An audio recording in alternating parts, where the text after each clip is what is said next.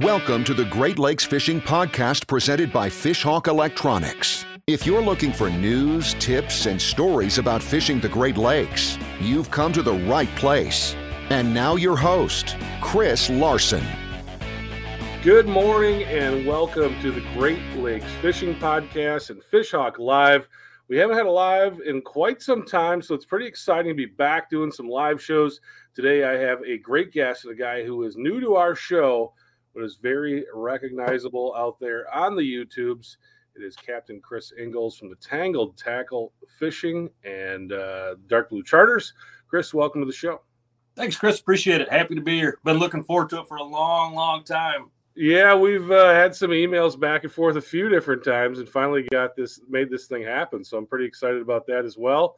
Uh, you're new to our audience, so first off, uh, kind of introduce yourself to our folks and, and what you do.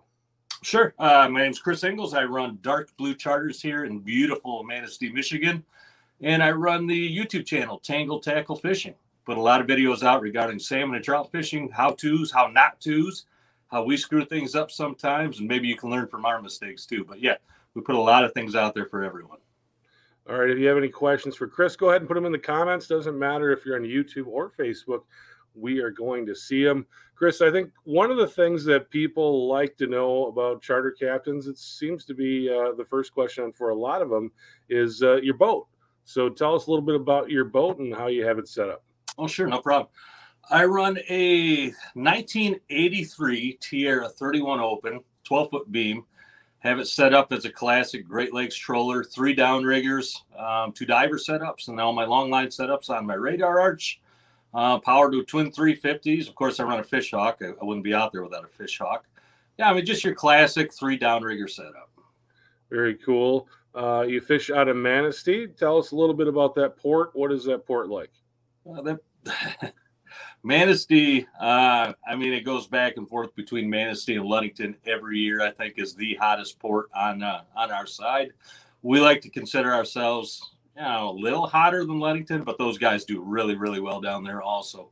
A lot of great boats here, um, a lot of charter captains. Um, if you're coming up this way, you want to get out on the water, there really is, it's really hard to beat going out of Manistee. How many boats uh, are sitting there in the marina? What is that marina life like? Uh, tell us a little bit about what you might see if you show up early in the morning there at the marina. well, it, depends on any given day. You might see uh, a bunch of guys rolling in at, at 3.30 when the trip's leaving at 5 a.m. You just never know. Sometimes people are showing up late. But I, I fish out of Pier 31, and I think there's six or seven charter boats there. But all the way through the Manistee Channel, whether it be Riverside Marina, the City Boat Launch, Cedar Street Marina, um, Shipwatch, there's charter boats lined up and down. So it's a bustling place. Uh, really, any given Tuesday – during the summer, you can see as many as 100 to 150 boats going out.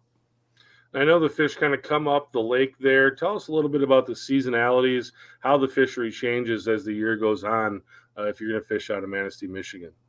Yeah, so uh, really our season starts early May, mid May. Um, every year is a little different, of course, but we tend to get a real nice run of spring kings. This year being no exception, we had some really good spring king fishing mid May up till the 1st of June. Um, typically, the 1st of June, the fish seem to, for whatever reason, take a left turn and head over to your side, over towards the Wisconsin side.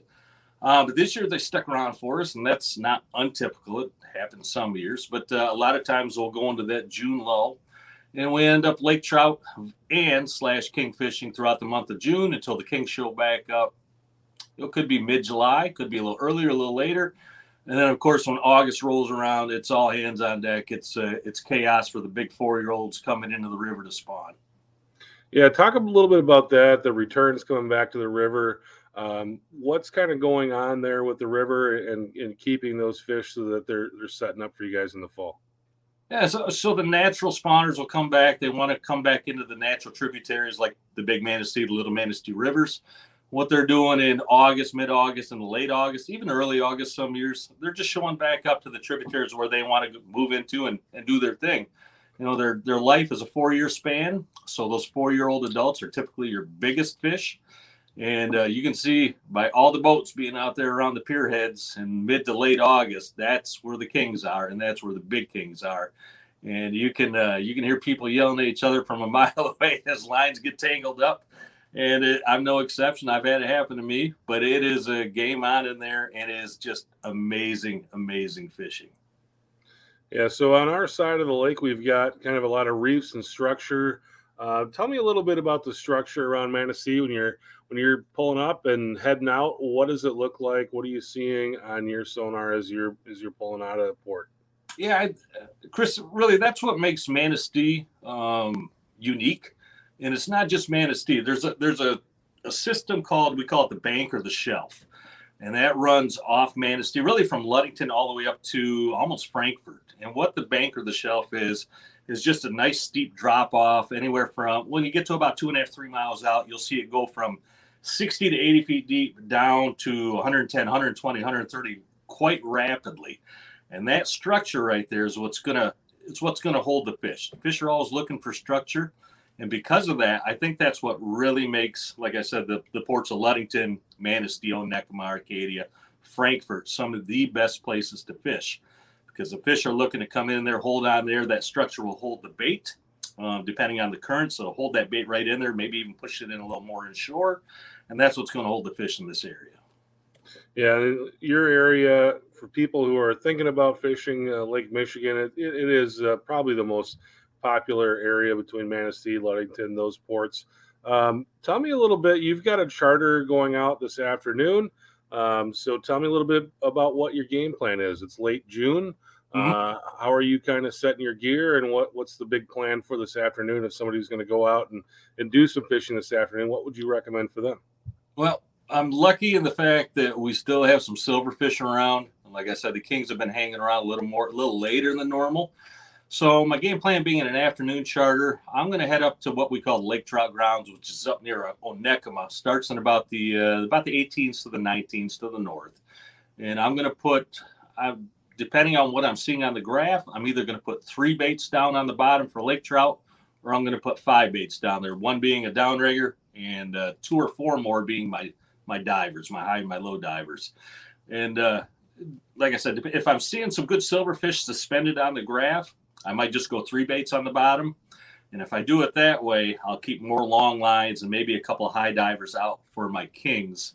Uh, and then as the day goes on, as it gets a little closer towards dark, I'll probably pull things off the bottom for lake trout. If we haven't limited out by then, I'll probably pull things off the bottom and focus strictly on kings. Just put everything on, you know, all hands on deck for the king fishing. What is on the business end of those uh, those deep ones? Uh, your downrigger and your divers. Uh, what, what are you going to have on those? Chris, you cannot go wrong with a Dreamweaver double chrome spin doctor eight inch with either a, a KRW Lake Trout uh, rig or a Dreamweaver Whirligig. Either one of those is going to get you bit. All right. What's what's your favorite colors? What are the hot colors uh, around that neck of the woods right now? Uh, again, you, you can't go wrong with a Wonder Bread. A KRW has uh, one called the Wonder Bread Lake Trout. I, I don't even know what they call it, Laker Taker, something like that. But the the Wonder Bread one is always always in my spread someplace. Either that one or the Doctor Midnight. All right. How about those high lines that you're going to try to chase the Kings with? What are yeah. you doing there? So, depending on what I'm seeing on the graph, you know, it's gonna it's gonna illustrate how far back I put those divers. So that's gonna be different every day. But I always like having at least one meat rig out there. So one of those high divers is going to be a meat rig. The other high diver is going to be a flasher fly, which is most likely going to be a a Dreamweaver double slick with a pickled sunshine, or a KRW Riverside, or a Dreamweaver Kevin's girlfriend with a, either one of those flies as well. Those things are always somewhere in my spread, and uh, they typically do very, very well. All right. How about spoons? Uh, do you like to run spoons? What does that look like? Yeah. Uh, so I always say this in, in, some of my shows: match the hatch. Um, I think that's a huge thing. And so what that means is when I'm when I'm cleaning my fish, I'm opening up the bellies and I'm seeing what's inside there, and I'm seeing how big the bait fish are in there. And this year, we're seeing a lot of small alewives, where versus the last couple years, we saw some really big alewives. So my spoons, based on what I've seen over the last couple of weeks, are going to be a little on the smaller side. The the Dreamweaver Super Slims. The Gold Rasta Goose has been firing for me almost daily. The A Bomb Super Slim has been going great. Um, the Captain Gary's has been going. Uh, I'm trying to think of a few other ones off top of my head, but those three right there. Oh, the uh, the green glow frog with the white belly always is out there, and all four of those have been taking fish. All right, let's talk a little bit bit about being a charter captain.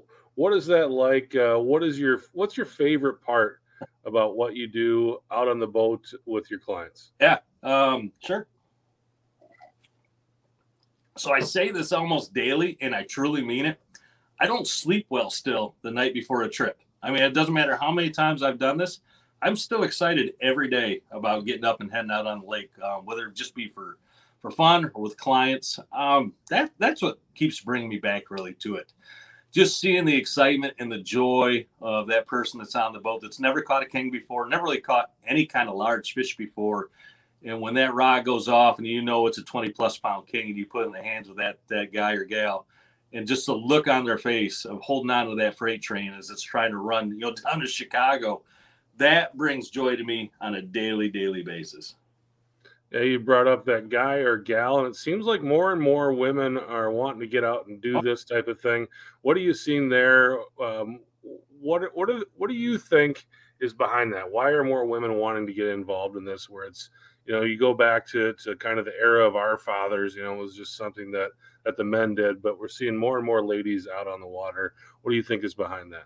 I don't think anything's changed, Chris. Really, I think they've always wanted to be out there. Um, for whatever reason, they're coming out now. I don't know but I'm glad they are. Uh, a lot of times on my boat, they're whooping the guy's butt. The guys are over there whining in the corner about a king, and the ladies are back there putting the boots to it. So I don't, I couldn't say why. Um, it seems to be more prevalent now, but uh, they're always welcome on my boat.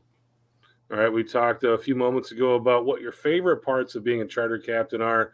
How about uh, what are the difficult things? What uh, what about being a charter captain do you wish uh, you could change, or I guess what's your least favorite part of being a charter captain? You know, that's that's a really tough, but it's a good but a tough question. Um, the time away from home is the biggest thing for me. If I'm running doubles on a daily basis, you know, I'm not. It's an 18 to 18 and 19 hour day for me. I'm not home very much. I don't get to see my family, my wife and my daughters, my dogs. Um, I don't get to sleep in my own bed. I sleep on the boat a lot. Um, it's a labor of love, but uh, you know, like I said, that's a really tough question. There's nothing I would really change other than I would like to be home more, but everybody in my family understands just as, that's just the way it is. All right. So I think a lot of people, you talked about being, you know, some things being a struggle, but a lot of people look at being a charter captain as kind of the dream job. You know, you get mm-hmm. to fish for a living. Um, right. Um, people want to do it. Uh, many people do anyway. What is your advice to someone who's thinking about starting to become a charter captain? What's kind of something that you could direct them to or towards? That that's a really good question. Get out there, find a first mate job. Get out there on the boats. Uh, meet the meet the charter captains in your area. Try to get on a boat or a couple of boats as a first mate for a few years. Figure it out. Figure it out if it's even right for you. Some people I've known have done that and they've known within a couple of months now this isn't the gig for me. I, it's not what I thought it was going to be. It's a lot of time. It's a lot of work. Um, even though you're fishing every day, you're putting in the grind. Uh, so that would be my number one bit of advice. If you get on a boat and you figure it out, hey, this is right for me. Just immerse yourself in it. Just go for it. Um, don't don't listen to the naysayers. Don't listen to people that say you can't do it. Listen to yourself. If it's something you want to do, get your license, whether it be online or in a class, and just go for it. That's the best advice I can give. All right, let's talk a little bit about tangled tackle fishing. Sure. Uh, there's some different components there. Just tell me how that whole thing kind of got started. Yeah, so Tangle Tackle is a shop here in Manistee. I don't work there. A lot of a lot of people tend to think that I own it. I get a lot of emails uh, asking how my shop is. I don't own the shop. I don't even work there. Um, the owner is one of my best friends. His name is Bud Fitzgerald. He's a great guy. Uh, give the shirt off your back kind of guy. Uh, so Bud and I became friends many, many years ago.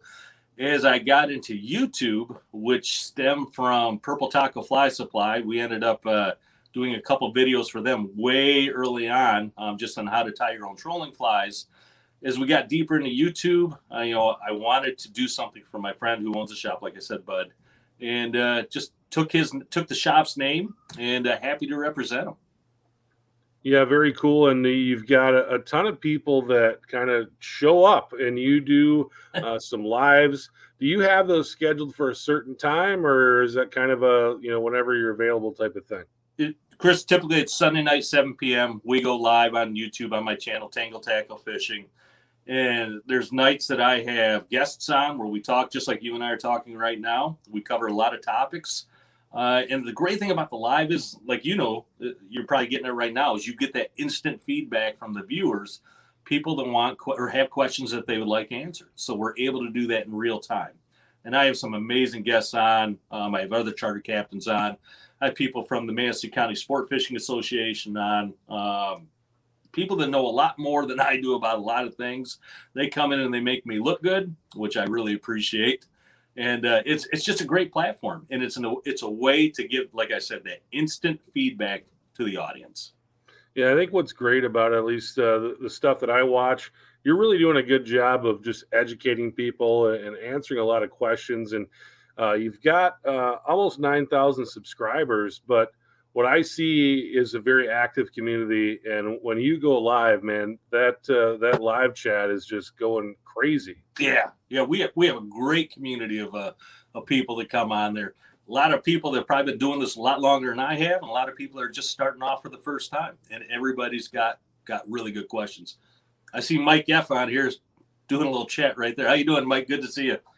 Yeah, we've had uh, Mike F and Tim H. I think uh, oh. these guys are probably your people that are showing up to, to see what we're talking about. What is? I know I know both of them from the chat from the channel many many times over.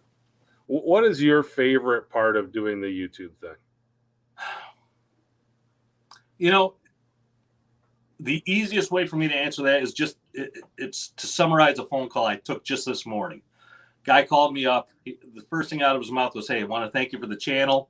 want you to know um, that we, me and my boy, have been fishing for years. We hardly ever catch anything, and we started watching your show over the last couple of years. We've been putting fish in the boat, and to me, that is the the ultimate gratification. Not not personally, I don't care about that. I don't I don't want to take anything away from that personally. I'm happy for those two. I can see them out in the boat. I see them on the bad days just grumbling and then I see them now that they're catching a few fish and just enjoying their time together out there with their father and son, husband, wife, boyfriend, girlfriend, friends, family, whatever it may be. Those phone calls are are what keep me coming back. All right. Uh, well, how about least favorite? I mean, doing this YouTube thing, it uh, it can be a lot of fun, but it's not always a lot of fun. What are some things that that you wish you could change? There's not much I would change, Chris. To be honest with you, I mean, it's my Sunday evenings. My wife knows that uh, I'm going to give up that hour or two every Sunday evening. We've been doing the live streams now for it's over three years, if I'm remembering right. It's been a long, long time. It, it's just become part of my habit. Uh, there's not much I would change. I got a great the audience that comes onto my channel. I think are one of the best, if not the best, audiences out there on YouTube. When you and I talked before we came on about uh, you know people starting to get into it. There are people that are trying to get into the YouTube game. They see this happening. They want to be want a part of it. What's some advice that you would have for somebody who's in the Great Lakes game and wants to get into YouTube? Uh, share your information and be humble. Uh, there's a lot of people out there that have YouTube channels, and I'm not going to dog anybody. Um, in fact, the, most people that have a Great Lakes YouTube channel are very, very good at what they do. But I do watch other fishing channels uh, from other parts of the you know, the nation, the country, the world, what have you. I see a lot of people on there that aren't very humble. Um, YouTube is a is a great platform, but uh, you got to remember it's not all about you. It's about what you can give back to your community. So when I see people on there and say, "Hey, look at my boat. This is the best boat around. These baits you got to run. These are the best baits around. It's all I use." To me, that's a little off-putting the best advice I can give is just get on there, go for it, and just be humble and remember where you came from.